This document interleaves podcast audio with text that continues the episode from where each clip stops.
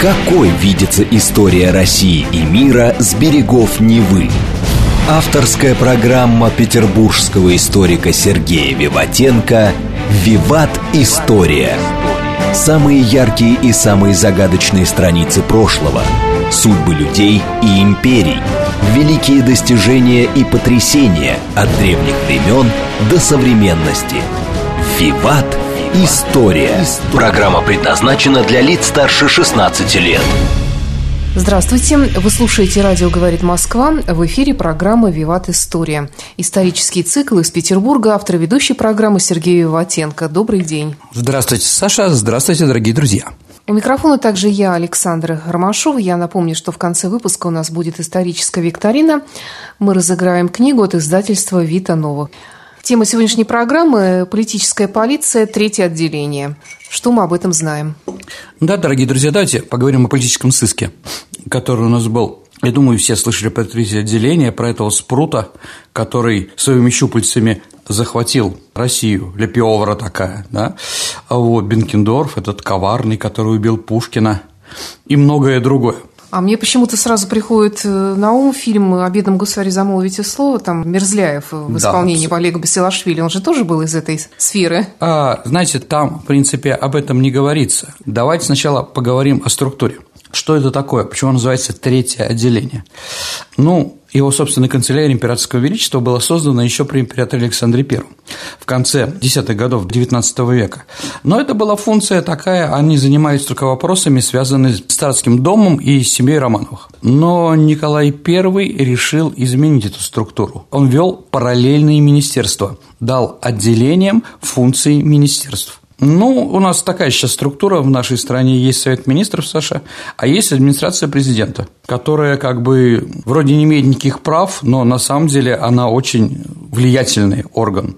И вот параллельную полицию представляло третье отделение. Почему 3 июля 1626 года создали? Ну, практически сразу после воцарения Николая, я думаю, тоже ответ понятен. Восстание декабристов. Как бы, да, у нас, если гром не грянет, мужик не перекрестится, даже если он государь-батюшка а, Николай Павлович. А неужели до создания этой тайной полиции никто не интересовался этими тайными сообществами, из которых потом выросли декабристы? И... Была просто полиция. А, были жандармы, которые всем этим занимались. Еще раз, это наложение параллельных функций двум органам. Поэтому каша там началась такая да, мы сейчас разберемся, что делает третье отделение, да, а что полиция, у нас все это кажется вместе. Так вот, мое мнение, что Мерзляев – это не представитель третьего отделения, он представитель как раз Министерства внутренних дел, он как бы полицейский. Итак, третье отделение стало шагом на пути формирования, наверное, единой целостной системы политического сыска в России. Боязнь революции – это вот одно из двух идей, которые все время будоражил Николая I в его политике. А вторая – это была, скажем так, непобедимость русского оружия после победы над Наполеоном. То, что мы можем все и можем всем что-то говорить. Да, Европа с этим была не согласна, закончилось это для нас катастрофой во время Крымской войны. А на местах э, делами политической полиции занимались местные жандармские управления. Вся страна была разделена на несколько, сначала пять, потом восемь жандармских округов, а во главе которых стояли высшие жандармские чины. Округа, в свою очередь, э, распадались уже на отделения. Отцом этой организации, я думаю, все прекрасно знаем, был Христофор Иванович Бенкендорф. Отец эм, Бенкендорфа, Христофор Иванович, отличился на полях сражений, был другом Павла I, а сын его родился в Риге. Мама Бенкендорфа Анна Юлиевна Шилин фон Конштадт – это как раз та семья, которая придумала телеграф – барон Шиллинг, так называемый, друг Пушкина, это вот тоже родственник. Прекрасная, прекрасная военная, он себе, Бенкендорф мыслил себе только военного карьера, да, принимал участие в шведской кампании, принимал участие в войне против Наполеона еще до войны 12 года. Везде показывался героем, да, за сражение под Рущиком Бенкендорф награжден орденом святого, э, святого Георгия четвертой степени. Да, славный, славный э, генерал. С одной стороны, генерал, такая биография, а вторая – это, конечно, как главный ловелас. Чем он знаменит? Что Наполеон отослал актрису Жорж, это была такая прима комедии Франце в России, чтобы она следила за царем. И она должна была стать любовницей царя, и через кровать, через альков должна была получать информацию и передавать ее э, во Францию. Но наши разведчики быстро раскусили эту ситуацию, и Александр I принял Соломоново решение. Ну, если она так хочет получить информацию из ближайших рук, пусть это будет Бенкендорф. Вот. И ты, Александр Христофорович, будешь ее любовником. Вот, да. От тебя зависит, какая информация уйдет во Францию. И вот он прекрасно справлялся с этой должностью. То есть он дезинформировал Наполеона? Определенно. А, началась война 12 года. Наполеон ушел из горевшей Москвы. И первым комендантом, русским комендантом города был назначен именно Бенкендорф. А хлопот у него было очень много, ведь в пустой город грабить пришли крестьяне и казаки, да, с Дона пытались выводить оттуда все, что можно было, что не сгорело. Вот, в Волоколамском уезде Московской губернии информация, что там якобы бунтовала шайка мужиков во главе священником. И губернатор послал в Петербург бумагу с просьбой усмирить народ. Так как ближайшие военные были у Бенкендорфа, он бил французов рядом, чтобы он пошел и уничтожил это восстание. Однако Бенкендорф наотрез отказался от этого. Я не буду воевать с простыми мужиками. А вот, и своему прямому командиру обороны Винсент Героди он написал «Позвольте говорить с вами без обиняков. Крестьяне, кое губернатор и другие власти называют возмутившимися, вовсе не возмутились.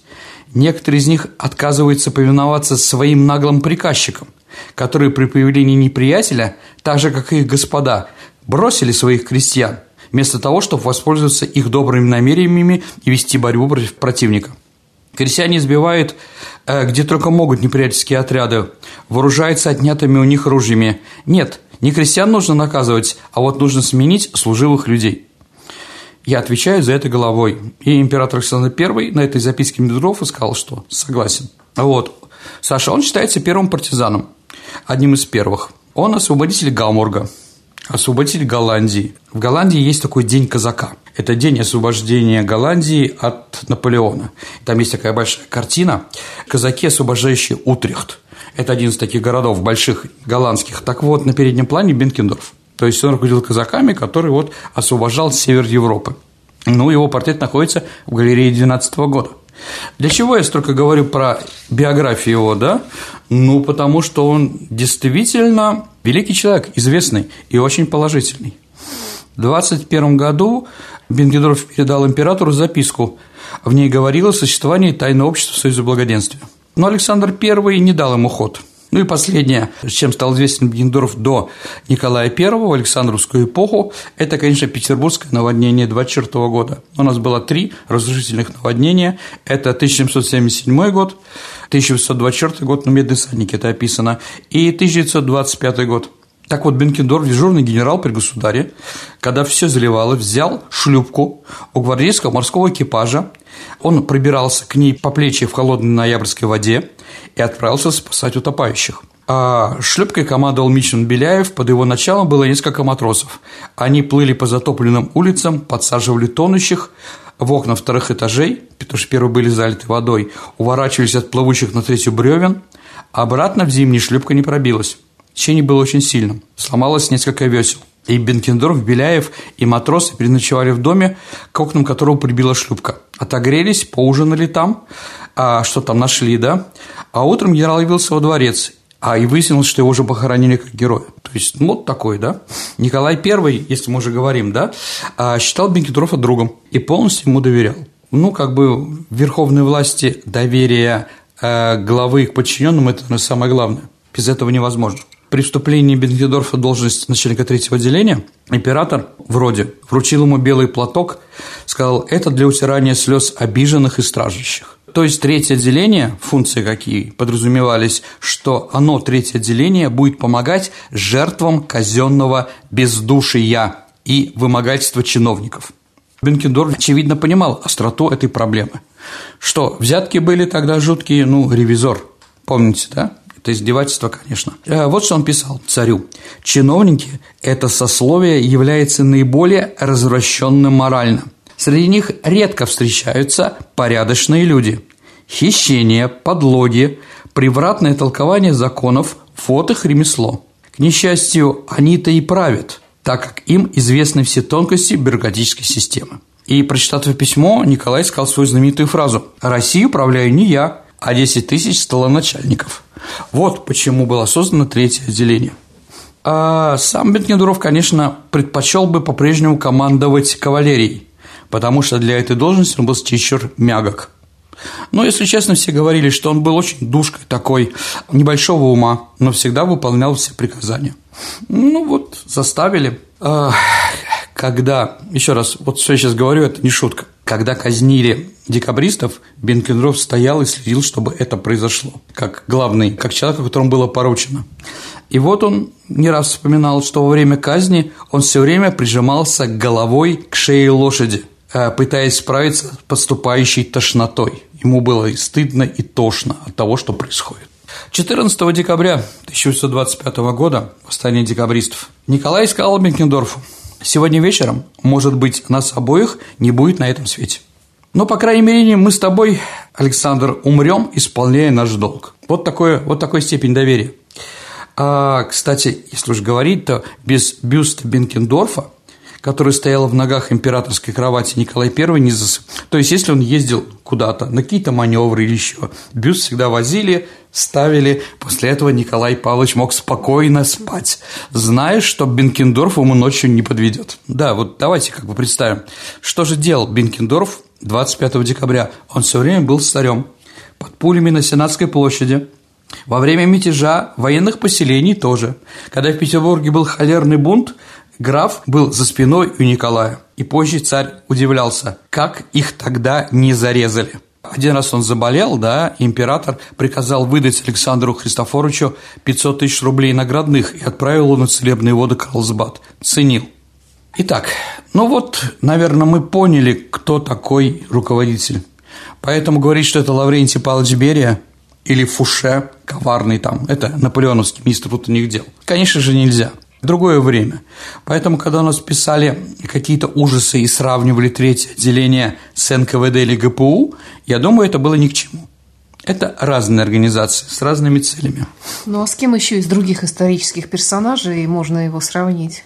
Хороший вопрос. Никто из руководителей э, политического сыска в нашей стране, они все были жесткие люди, но зато он был верен императору. Николай I понимал, что здесь можно перегнуть палку. Да, и чтобы этого не было, он послал туда своего главного, самого верного человека. Ну, третье отделение строилось в сравнительно спокойное время. То есть 1826 год, 36-й, 46-й, ну, 20 лет первый, который командовал Бенкендорф. Не было в России ни одного крупного революционного выступления. Не было просто так. Их не было просто так. Восстание в Польше 31 года, третье отделение за это не отвечало. Ну, давайте скажем честно, в третьем отделении, когда оно было основано, находилось на службе 16 человек. Это, ну, сам Бенкендорф, это кучер Бенкендорфа, это писаря, которые там сидят, да, это посыльные, ну и несколько офицеров. Поэтому говорить о каком-то спруте, который захватил все и душит, да, а, я прекрасно понимаю Эльдара Рязанова. Я понимаю, что это был ответ на то время, в котором он жил. Но Удачное, неудачное время было – хороший вопрос. Времена не выбирает, Саша. В них живут и умирают. Поэтому, ну, сложно, сложно. О бедном гусаре замолвите слово. Потому что действительно нам кажется, что вот такая вот Россия была жуткая где были такие провокаторы и так далее. Еще раз, мое мнение, что фильм Эльдара Рязанова не исторический, а современный ситуацию на 1980-е, 79-80-е годы, когда он снимался у нас в Петропавловской крепости. Я присутствовал. Ну, я, я не снимался, я, мы там раскапывали комендантские могилы Петропавловской крепости. И там, ну, там город Губернск, это как раз изображали на первая съездовская линия Васильевского острова, Тучкова линия, извините, Васильевского острова, и как раз Монетный двор, и вот Петропавловская крепость, вот город Губернск, который там был. Итак, в третье отделение вошли три составных элемента. Особая канцелярия Министерства внутренних дел, возглавляемая фон Фоком. Она находилась в ведении того же Фока – также тайная агентура и жандармерия. Отдельный корпус жандармов сложился из двух элементов – из жандармского полка, несущего военно-политическую службу при войсках, и из жандармских частей корпуса внутренней стражи. Как видите, ситуация была большая, и политикой они, в общем-то, не занимались. Впервые жандармы у нас появляются в 15 году. Барклай де Толли э, приказал избрать в каждом кавалерийском полку по одному благонадежному офицеру и по пять рядовых, и возложить наблюдение за порядок на марше, на биваках, эм, в квартирах, отвода раненых во время сражения, ну, поимку мародеров. Вот с чего началось жандарское отделение. Потом э, Борисоглебский драгунский полк получил новую функцию жандармов Борисоглебский. Саша, как вы думаете, а какого цвета была форма у Борисоглебского драгунского полка? Синяя с красным. И желтыми квадратами. Я шучу. А, Саш, прощай, немытая Россия, страна рабов, страна господ. И вы, мундиры голубые, и ты им преданный народ. Ну, синий, хорошо. В английском языке нет деления голубой и да. синий, да. Кстати, а, этот синий цвет, он все время проходил через эту организацию. Помните Глеб Жиглов, когда он идет, помните, играет Вертинского на пианино у Шарапова в комнате, да, у него как раз тоже темно-синяя форма. Это форма, в которой было одеты Министерство внутренних дел нашей страны в 43-44 году. Ну, на самом деле, все вроде было сделано, они как-то начали работать, но все равно все время проходила какая-то организационная неурядица, Саша. Одними жандарскими частями Бенкендорф ведал целом, а другими только в инспекторском отношении. В общем, кто за что отвечает, было непонятно. Только в 1936 году все жандармы перешли уже в третье отделение. И тогда мы можем говорить, что появилась какая-то функционирующая структура. Итак, за что отвечало третье отделение? Ну, оно делилось на экспедиции. Первая экспедиция ведала всеми политическими делами. Ну вот, да, предметами высшей полиции и сведениях о лицах, состоящих под полицейским надзором. А, кстати, все руководители жандармов тайной полиции, все были герои войны 12 года. Ну, Бенкендорф, его э, глава жандармов Леонтий Дубельт, потом граф Орлов, Чернышов, все это настоящие герои настоящие герои войны. А, так вот, Дубельт, когда ему поручили это, он предлагал, что же делать с политиками. И вот он писал Бенгедорову, всего бы лучше и проще высылать их за границу. Пусть их там пируют с такими же дураками, как они самые, да, они там выступают, а то крепости Сибирь столько не употребляют эти средства. Все равно ее никогда никого не исправит, только станут этих людей смотреть как на жертвы, на героев. Правда, очень современная фраза, определенно. А вторая экспедиция занималась различными сектантами, раскольниками, фальшивомонетчиками, а также уголовными убийствами. А третья экспедиция занималась иностранцами. Четвертая вела переписку о всех происшествиях, которые происходило, а также ведала личным составом и наградами. А вот потом в 28 году появляется пятая экспедиция. Туда была причислена театральная цензура. А вот, Саша, ну такой, значит, в КГБ СССР пятое главное управление занималось как раз тоже интеллигенцией. Не знаю, специально это было сделано Андроповым или не специально. Ну вот, да, тоже пятое отделение. Ну, про театральную, конечно, хотелось бы узнать экспедицию. Ну, и цензуру. Цензуру. Ну, давайте так. Кто вообще работал в министерстве МВД, да? Какие? Кто были чиновниками? Этим занимались Тургенев Иван Сергеевич, чиновник по специальным поручениям. Его начальник – Даль, автор великорусского словаря – а где они видели цензуру, где они видели какие-то политические. Конек-горбунок Киршова. Вот это опасно. А сатира. Корабли – это декабристы, спальник – это Бенкендорф. Ну да. Дальше, что у нас не любят говорить. Третье отделение решило возглавить литературу и оппозицию. И оно было основателем такого журнала, как «Отечественные записки». У нас не любят это говорить, да, Саш. Так вот, а один учредитель журнала был Владиславлев. Владиславлев – это адъютант Дубельта. А в 1941 году, когда умер Свинин, это был хозяин отечественных записок до этого, да, то комиссия во главе с Дубельтом, третьим отделением, решила передать журнал не вдове, как она просила и все остальные, а Краевскому. И членом редколлегии был еще такой человек, как Попов. Это не только любимый учитель Белинского в Пензенской гимназии, но и также сотрудник третьего отделения официальный. А вот, он и пригласил, кстати, Белинского в журнал. Нистого Виссариона, да. Ну, и, если честно, Белинский всегда был за русскую великодержавность и обожал государей деспотов. То есть для него это было положительное. Он их не критиковал. А, ну, к концу правле... смерть уже ближе Бенкендорфа. Ну, мы берем первую часть третьего отделения, да, там уже руководил, было уже 40 человек. Размежевания между экспедициями не было. Одни могли заниматься разными вещами, там, перекрестными и так далее. Вы спросите, самое известное политическое дело при Николае Первом? Саша, не помните? Петрошевцы. Ну, я думаю, про них мы еще передачу сделаем. Так вот, петрошевцы, дорогие друзья, вообще не имеют никакого отношения к третьему отделению. Это жандармы, это, это полиция. Просто полиция организовала а, эту провокацию. Поэтому неожиданно появляется, что никаких дел, никаких политических влияний вот таких серьезных кого-то мучили, отправляли в ссылку или в тюрьму политическим вопросом, нет. Третье отделение этим не занималось. Хотя у нас как только его не пинали в разные стороны. Ну, а кто-нибудь параллельно этим занимался? Ну, полиция. Полиция занималась этим, конечно. Как они все работали? Ну, просили писать анонимные письма, да. Анонимщики, вот, наверное, самые удобные во всем мире, наверное, ситуация. И вот они собирали анонимные письма, которые приходили на почту губернаторам и прочее, да, говорили, что нечего вам анонимок читать пусть они подписывают губернаторам, да, их собирали, анализировали, а потом пытались еще заставить их работать на них. Кстати, чтобы было проще искать анонимщиков, надо было улучшить работу почты. Именно Бенкендорф, Саша, придумал индекс из шести цифр. До этого не было нигде. Он посчитал, что лучше всего вот так вот. Ну, молодец исследователи, которые занимались революционным движением, там, известных революционеров Лавров, Чернышевский, другие отмечают скудость шпионских данных что ничего на самом деле из секретных агентурных дел, да, которые были, ничего такого интересного для написания книги или защиты диссертации вообще не найти там в них. Все очень банальное и все на каких-то толках и слухах. Скукотища как Ну, в общем, непрофессионализм, потому что ничего не нашли. Потом, да, мы узнаем воспоминания каких-то людей, что там Чернышевский делал то-то, говорил то-то, да? Но так вот, чтобы те люди, которые за ними следили, что-то такое ценное рассказали, нет, нет.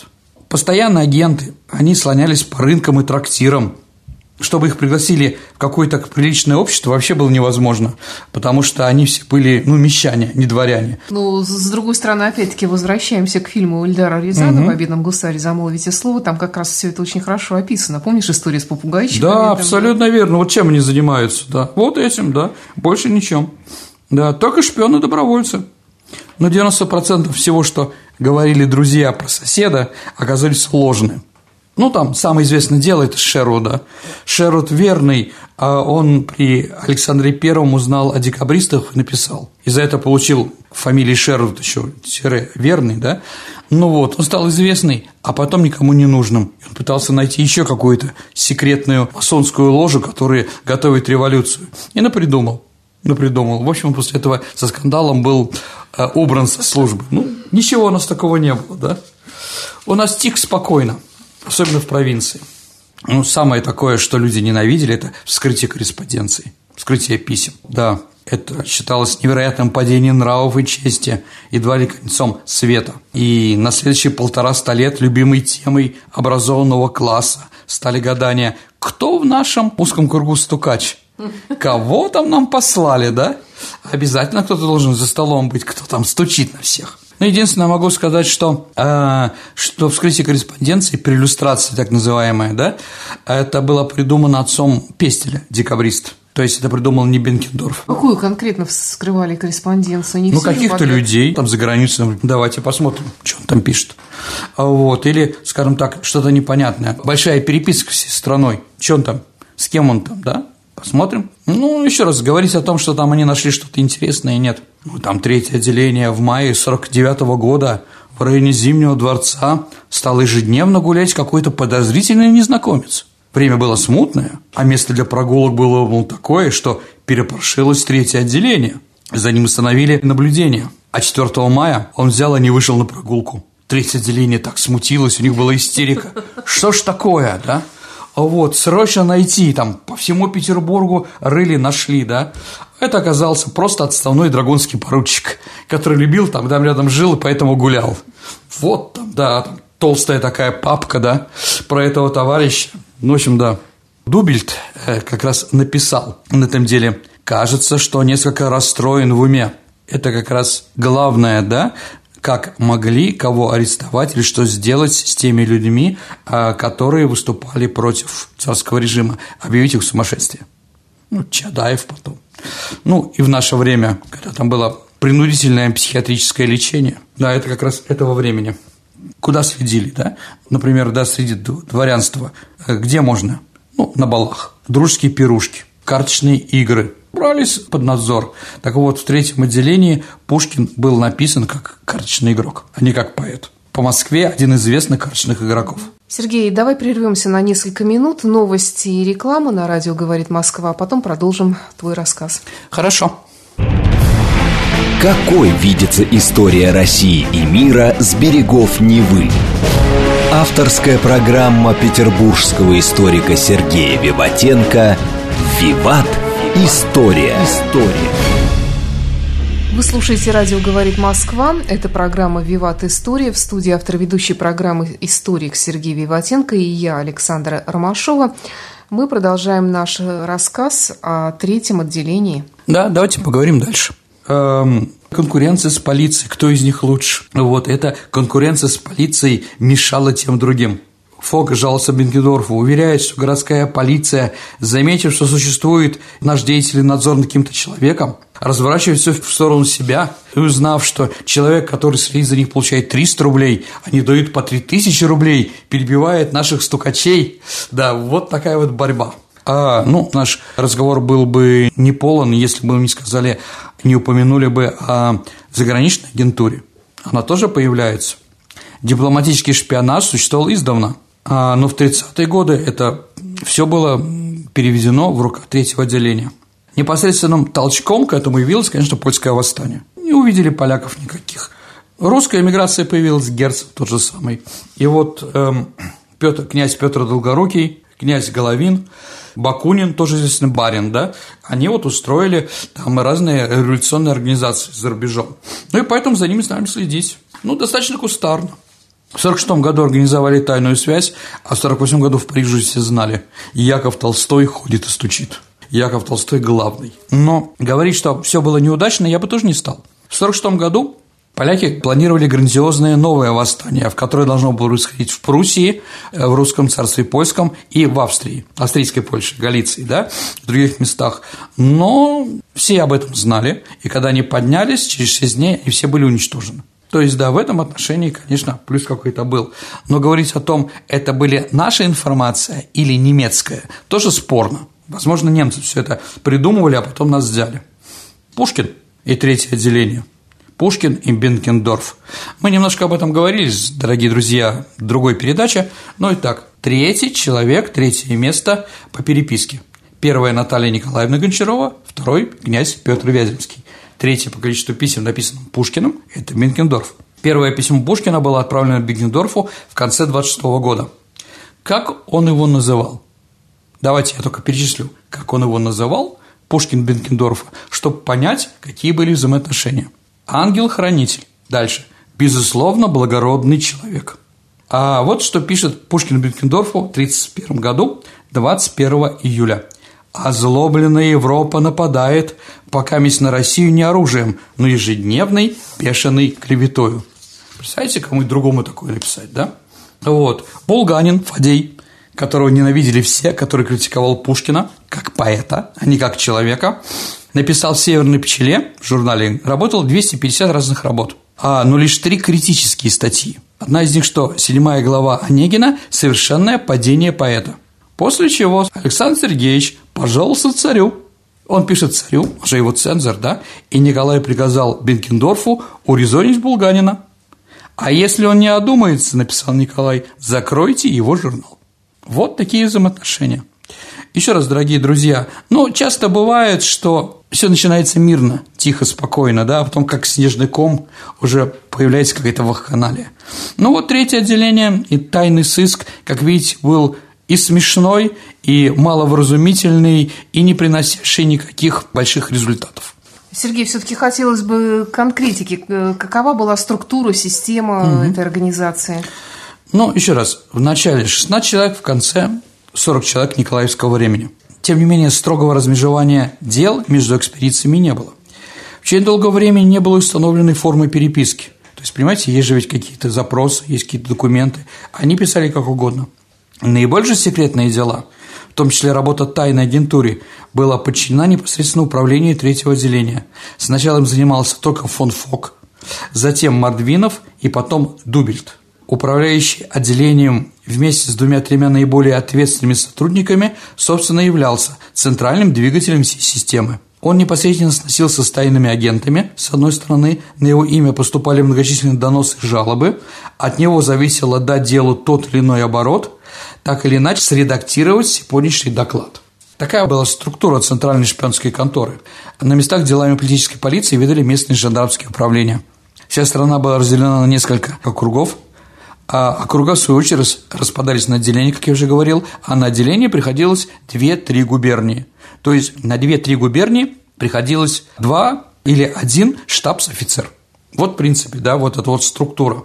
А чем еще известен Бекендорф? Кроме того, что он был лавеласом и начальником. Ну, давайте так, лавелас, да, он был определенным, ну, скажем так, последние годы жизни – последние годы жизни, он практически не занимался этим сыском. У него тоже с головой, наверное, какие-то были проблемы.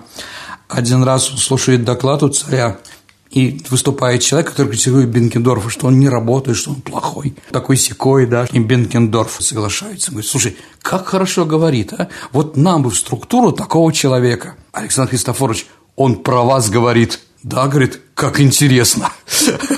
Вот. Один раз пришел он в французское посольство, швейцар говорит, барина нет, посол уехал. Вы ему оставьте визитку, да, он с вами свяжется обязательно. Он говорит, хорошо. Ищет, нету визитки, говорит, слушай, говорит, давай, говорит, а вы тогда, барин, напишите на чернилами на бумаге, вот вам, кто такой приходил и прочее. Бенкендорф берет, значит, чернила, тыкает в чернильницу, Ему спрашивает швейцар, ну что, барин, в чем проблема-то? Говорит, слушай, говорит, я свою фамилию забыл, говорит, я в другой раз зайду. Да. А, ну, что еще такого интересного было, это, например, а, дочка Бенкендорфа, она очень хорошо пела, и в конце концов она возглавила нашу резидентуру за границей Великобритании. Но знаменита она тем, что она первая в истории нашей страны в декабре 1933 года стала первой публичной исполнительницей гимна «Боже, царя храни». То есть Бенкендорф поручил своей дочке посмотреть хорошее, плохое, и сказал, спой так, чтобы все люди поняли, что это действительно хорошее произведение. Но ведь после смерти Бекендорфа не закончилась э, организация? А нет, конечно, не закончилась. Бекендорф умер в начале 40-х годов. Понятно, что Николай еще там был. Да, Дубельт, граф Орлов, они возглавляли, потом Шувалов. Эти люди потом, потом третье отделение уже стало настоящим политическим сыском, и они боролись уже с террористами. Но это другое время, понимаете? А при Александре II? Ну, Александре II, да, конечно. Они вот пытались сохранить жизнь Александра II. Как пытались? Неудачно. Неудачно. Все-таки его убили. Но если мы вспомним, что Александру II было шесть попыток его убийства – то есть шесть раз а, убийца подходил а, к той черте, с которой он мог уничтожить царя. Это, это большие ошибки. Ну, это провал. Конечно, конечно. Только божья случайность какая-то Александру II дала еще пожить пять лет. И Каракозов стреляет прямо его в летнем саду. А, Соловьев стреляет на Дворцовой площади. Халтурин взрывает Зимний дворец. Софья взрывает поезд. Понимаете, как такое можно было, чтобы они подошли к такому, да? Но, с другой стороны, они, конечно, учатся. Но учиться надо не на крови императора, конечно. Надо как-то по-другому готовиться. Ну, да, время такое было смешное для тайной полиции. Сейчас всех пугает тайной полиции при Николае Первом и Александре Втором, да? Но, как видите, да, не сказал бы я, что оно вот такое вот жуткое было, да? Ну, непрофессиональное. Какие люди были? Потому что герои были. Потому что военные. У них другое понятие чести. Да, жандармов они сняли, губернаторов они снимали. Да, ну это сто процентов. А если там какие-то помещики-изверги, их тоже арестовывали. Но это делали тихо, чтобы не было в обществе никакого там волны, какого-то возмущения. Может, поэтому все и говорили, что вот третье отделение у нас занимается непонятно чем. Когда прекратилось существование третьего отделения, во что оно было преобразовано и с чем это было связано? Ну, с убийством Александра II, с убийством Александра II а, появляется уже другая структура. Впервые в 1982 году а, появляется словосочетание государственной безопасности. Это Александр III. При нем как раз начинается уже другой этап. И тайная политическая полиция там уже совершенно другая. Ну и другие враги. Еще раз, террористы, с другой стороны, националисты. Потом появляются марксисты, со своим пролетарским движением. Да? Поэтому, наверное, можно сказать, что всегда полиция в России была на шаг позади, чем революционеры. Она всегда чуть-чуть не справлялась. И закончилось для этого трагически, конечно, тремя революциями. Мы говорим, Сергей, в основном про внутреннюю политику, а что касается внешней политики, какое-то отношение тайная полиция имела к этому? Ну, помимо докладов Наполеону. Ну, смотрите, как сделать так, чтобы дипломаты стали стучать, извините за глагол такой, да, и заниматься не своими функциями. Все-таки, понимаете, посол не является руководителем резидентуры. А, но вот с 1958 года при Александре II это немножко изменилось. Теперь жандармов стали назначать послами. Это было изобретение Николая I. Поца Деборга, фон Пален, да, это бывшие жандармы – сестра Бенкендорф тоже, а, овдовев по приказу своего брата, поселилась в Париже, стала знаменитой светской львицей и снабжала Петербургский двор еще своей тоже ценной информацией. То есть, еще раз, список, он не сохранился. Э, за, за кем следило третье отделение, к сожалению, в архиве нет. Но можем представить, наверное, что а, все, кто как-либо говорили о Конституции, так называемые либералы, которые где-то что-то сказали или где-то что-то написали, они все были под карандашом.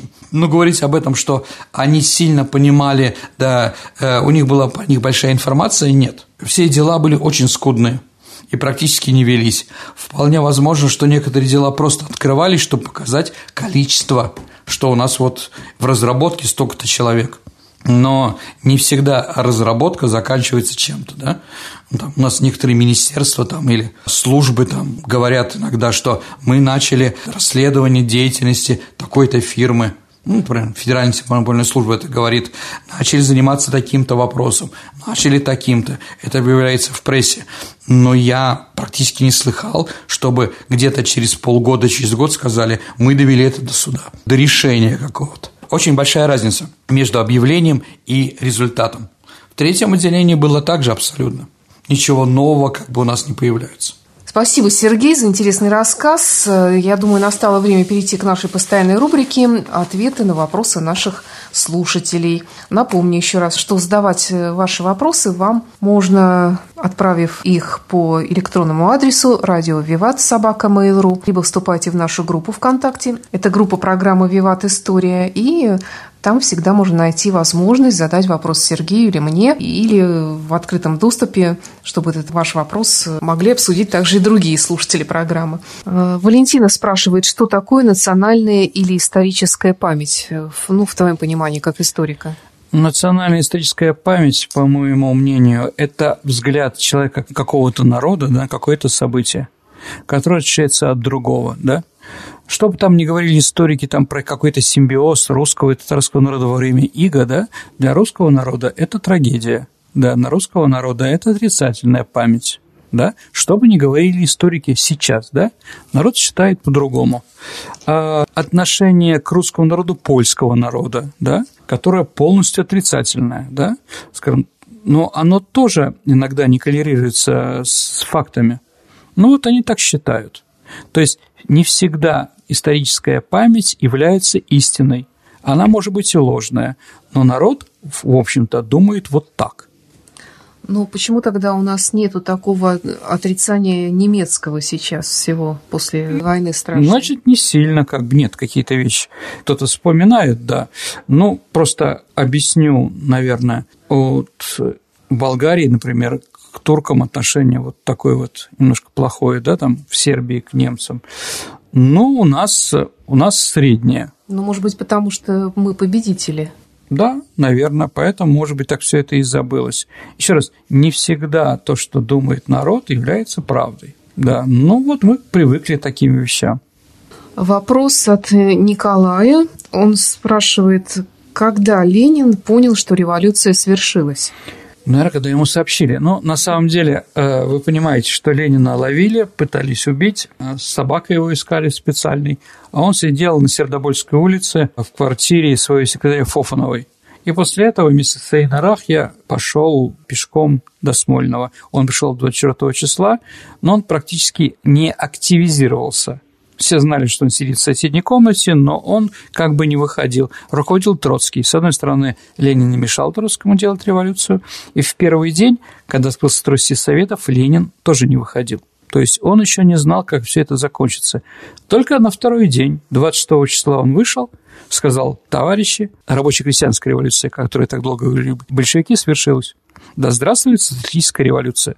В этот момент он уже понимал, что он у власти. Он понимал, что Советы проголосуют за него, и он станет руководителем правительства. Вот, наверное, с 26 числа он понял, что революция победила. Хотя всю гражданскую войну они думали об иммиграции. Они вывалили деньги за границу, руководители, там, Свердлов, например, да, считали, что может у них и не получиться. Ну, получилось. Вопрос от нашего слушателя Юрия. Кто оправдывает пакт Молотова-Риббентропа, аргументирует так – Советский Союз очень хотел сотрудничать с Англией и Францией, но представители англо-французской делегации не имели полномочий, и нам ничего не оставалось, как союзничать с Германией. Известно, Ворошилов вел переговоры с англичанами и французами, и Сталин что-то сказал. Надо кончать эту шарманку. Ворошилов заявил членам делегации, ввиду изменившейся политической ситуации нет смысла вести дальнейшие переговоры. Что было на самом деле? Ну, примерно так и было э, мы все время предлагали сделать какие-то шаги, чтобы не было новой войны. Поэтому в начале 30-х годов договорились с Францией, и Чехословакии был заключен союз. Э, Луи Барту был такой министр иностранных дел Франции, который заключал этот европейский безопасный договор, но его убили.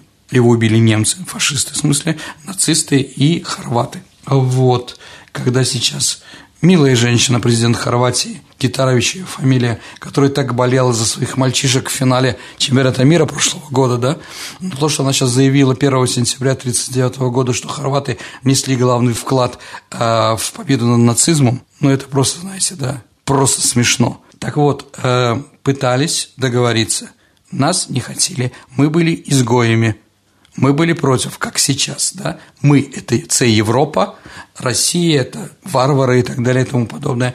Никто не хотел с нами общаться. Хотели нас уничтожить. Но когда уже, скажем так, жареный петух начинал стучать, что ли, да, определенное место, клювать, тогда Англия и Франция, в первую очередь для того, чтобы немцев попугать, начали с нами переговоры. Да, а, ну, во-первых, делегации по-разному, а, скажем так, очень медленно ехали к нам, то есть они не спешили. А, вот, дальше два представителя Дарлан и Думенко, как-то еще там, да, у них не было никаких полномочий как будто они не могли эти полномочия с собой взять. Потом, когда полномочия появились, оказалось, что нет никаких договоров с Польшей. Ведь Россия, Советский Союз не имеет границы с Германией, где же мы с ними будем воевать? В Польше. А поляки сказали нет – никогда они не пустят нашу, наших солдат. Да, поэтому действительно это было говорильно. Понятно, что это просто не для нас. Это знаете, как к нам в прошлом году приехал Саудовской Аравии руководитель, да, король Саудовской Аравии Мир, называйте его как угодно, да, вот, для того, чтобы вести переговоры по С-400. Он сюда приехал только для того, чтобы заставить американцев снизить э, цену на Патриот ПВО, американское ПВО. Вот для этого только приезжал.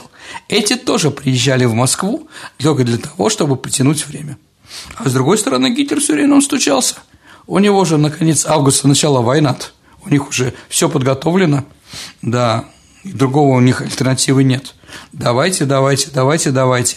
И когда Сталин понял бесперспективных этих переговоров, не потому что мы не хотели, потому что нас не хотели, потому что нас слушать не хотели – потому что мы для них были еще раз изгоями. С нами никаких дел, как говорит президент, бывший президент Медведев, не рукопожатные. Да, поэтому да, ну и заставили нас, заставили нас идти к сторону немцев. Вот, наверное, все про это. А так, слушайте наши передачи, у нас было две, как минимум, передачи про это. Вопрос от Сергея Блинова. Даже несколько вопросов. Mm-hmm. Первый. Сопротивление в Европе во время Второй мировой войны было слишком слабым. Почему? Почему Франция, Бельгия, Голландия, да, наверное, все остальные, кроме Югославии, быстренько сдались на милость Гитлера и стали коллаборационистами? И второй вопрос. У нас практически не рассказывают о союзниках фашистов-румынах, венграх и прочих братушках, которые сейчас отрицают решающую роль Советского Союза в разгроме фашизма. Э, давайте сначала с первого. Да, действительно, э, вся Европа помогала Гитлеру. Да, она была житницей, она была индустриальной. Многие страны помогали немцам, да, в их обороне. Э, та же самая продажа машин Рено – да, Рено работала на них. Э, не вся Франция, конечно, работала, да, но бизнес был определенный, 100% Луи Рено несет свою ответственность за это. Другие страны тоже помогали. Чехи, которые тут мы называем оккупантами, все работали на немцев. Все. У них не было сопротивления вообще никакого. Только бросили этих из Англии э, парашютистов, которые должны были убить Генриха, да, их притом спрятали, э, спрятал православный храм. То есть они скрывались в православном храме в Праге, все остальные отказывались. Ну вот, да, все работали. Им было хорошо, им было комфортно. Немцы хорошо кормили их, хорошо давали хорошую зарплату и не гнали в армию. Это их устраивало. Они считали, что это зло должны решать тут другие. Русские, англичане, американцы, югославы и еще кто-то. Польша, Югославия, оно, они сопротивлялись. Но Европа, Бельгия, Голландия – нет. Как бы сейчас не показывали в фильмах и не рассказывали какие-то интересные вещи. Или как в Хорватии, да, как мы уже сказали. Ну да, Брос был, конечно, хорватом. Но, извините, само государство Хорватия воевало столько, если они антифашисты, что, что тоже хорваты делали под Сталинградом. Это что, главная вольница немецкая – Здесь у них там, да, маслом намазано нацистам, да, чтобы туда прийти их уничтожили. Нет, они русских уничтожали. Да, они воевали как раз и венгры. Венгры были страшные, Спросите, в, я не знаю, там в Воронеже, что делали венгры во время войны, но эти братушки стали социалистические. Да, мы всех простили, не стали их, э, скажем так, э, не стали их упрекать за все эти предательства. Нет, они несут те же самые еще раз, венгры и румыны, итальянцы, они все сдохли под Сталинградом. Нигде другом. Еще раз, что они туда шли, да? За победой под Хацепетовкой, если почитать учебник итальянской военной мысли, да? Французы вообще не воевали. Было сопротивление, был Деголь? Да, конечно, но в основном там были люди из Северной Африки или там какие-то патриотические сопротивления практически не было. Деголь это придумал. Да, все французы, 90% французов тихо были лояльны немецкому режиму. Спокойно немцы гуляли по Парижу, знакомились, спали с француженками, да. Коко Шанель, тоже патриот, спала, переехала во время войны в отель Риц на Вандонской площади, потому что там жил комендант Парижа немец. Она спала с ним, а потом после войны она приехала к Шелленбергу, и последние годы жизни она скрашивала Вальтеру, которого Табаков играл, помните, да? Вот, по головке его гладила. А вот, поэтому они сейчас все и говорят, что Россия виновата. Потому что если они не будут на нас сейчас нападать, спрашивают вопрос, а что вы делали? Поляки достойно воевали, сто процентов. Прибалты? Прибалты воевали в ФНСС. В основном да, где больше, где меньше. Конечно, были латышские и русские, части советские, да, и эстонский корпус, латышский корпус были, да, а литовского не было, не было такого корпуса литовского. Да, поэтому они все несут свое, свою часть. И чехи, конечно, тоже, уничтожая памятник маршалу Коневу, они говорят, это были наши враги, немцы были нашими союзниками, мы уничтожаем этот памятник, да? Смешно просто. Ну что ж, это их выбор, а не наш. Истории только не надо привирать. Вот, наверное, это главное. Сергей, спасибо тебе за, как всегда, интересные твои ответы на многочисленные вопросы наших слушателей. Я еще раз напомню, что ваши вопросы вы всегда можете оставлять, во-первых, в нашей группе ВКонтакте, в группе программы «Виват Истории», либо мне, Александре Ромашовой, либо Сергею Виватенко в личном сообщении, я также есть еще и в Фейсбуке, либо на электронную почту радио «Виват» собака mail.ru. Ну а теперь переходим к исторической викторине, в ходе которой мы разыгрываем книги от издательства «Вита Нова». «Вита Нова» – хорошие книги о хороших людях. Прошлый выпуск у нас э, был ответы на вопросы, а до этого у нас был выпуск, посвященный целине, освоению целины. И давай напомним вопрос. Какой награды награждали космонавты ну, кроме Героя Советского Союза и Ордена Ленина. Первые космонавты, дорогие друзья, были награждены за освоение целинных и залежных земель медалью. Потому что они же стартовали в районе Байконура. Ну и кому повезет, те финишировали тоже в Казахстане. У тебя есть правильный ответ? Нет, у меня... У меня нет правильного ответа. Значит, приз получаю я, потому что я первая ответила сразу. Хорошо, молодец, это правда. Ну так, э, ну, бывает и такие случаи в нашей биографии, что не успевают ответить слушатели правильно на наш вопрос. Ну тогда новый вопрос. А поэт Сильвинский 20-30-е годы 20 века говорил, что единственная рифма на фамилию Бенкендорф является это. Какая? Ваши ответы присылайте нам по электронному адресу радио Виват собака mail.ru либо в личном сообщении, не в общем доступе, Сергею Виватенко или мне, Александре Ромашовой. Нас легко можно найти ВКонтакте через нашу группу, группу программы «Виват История». На сегодня все. Это была программа «Виват История». Спасибо, Сергей, до встречи в эфире. До свидания, дорогие друзья. До новых встреч.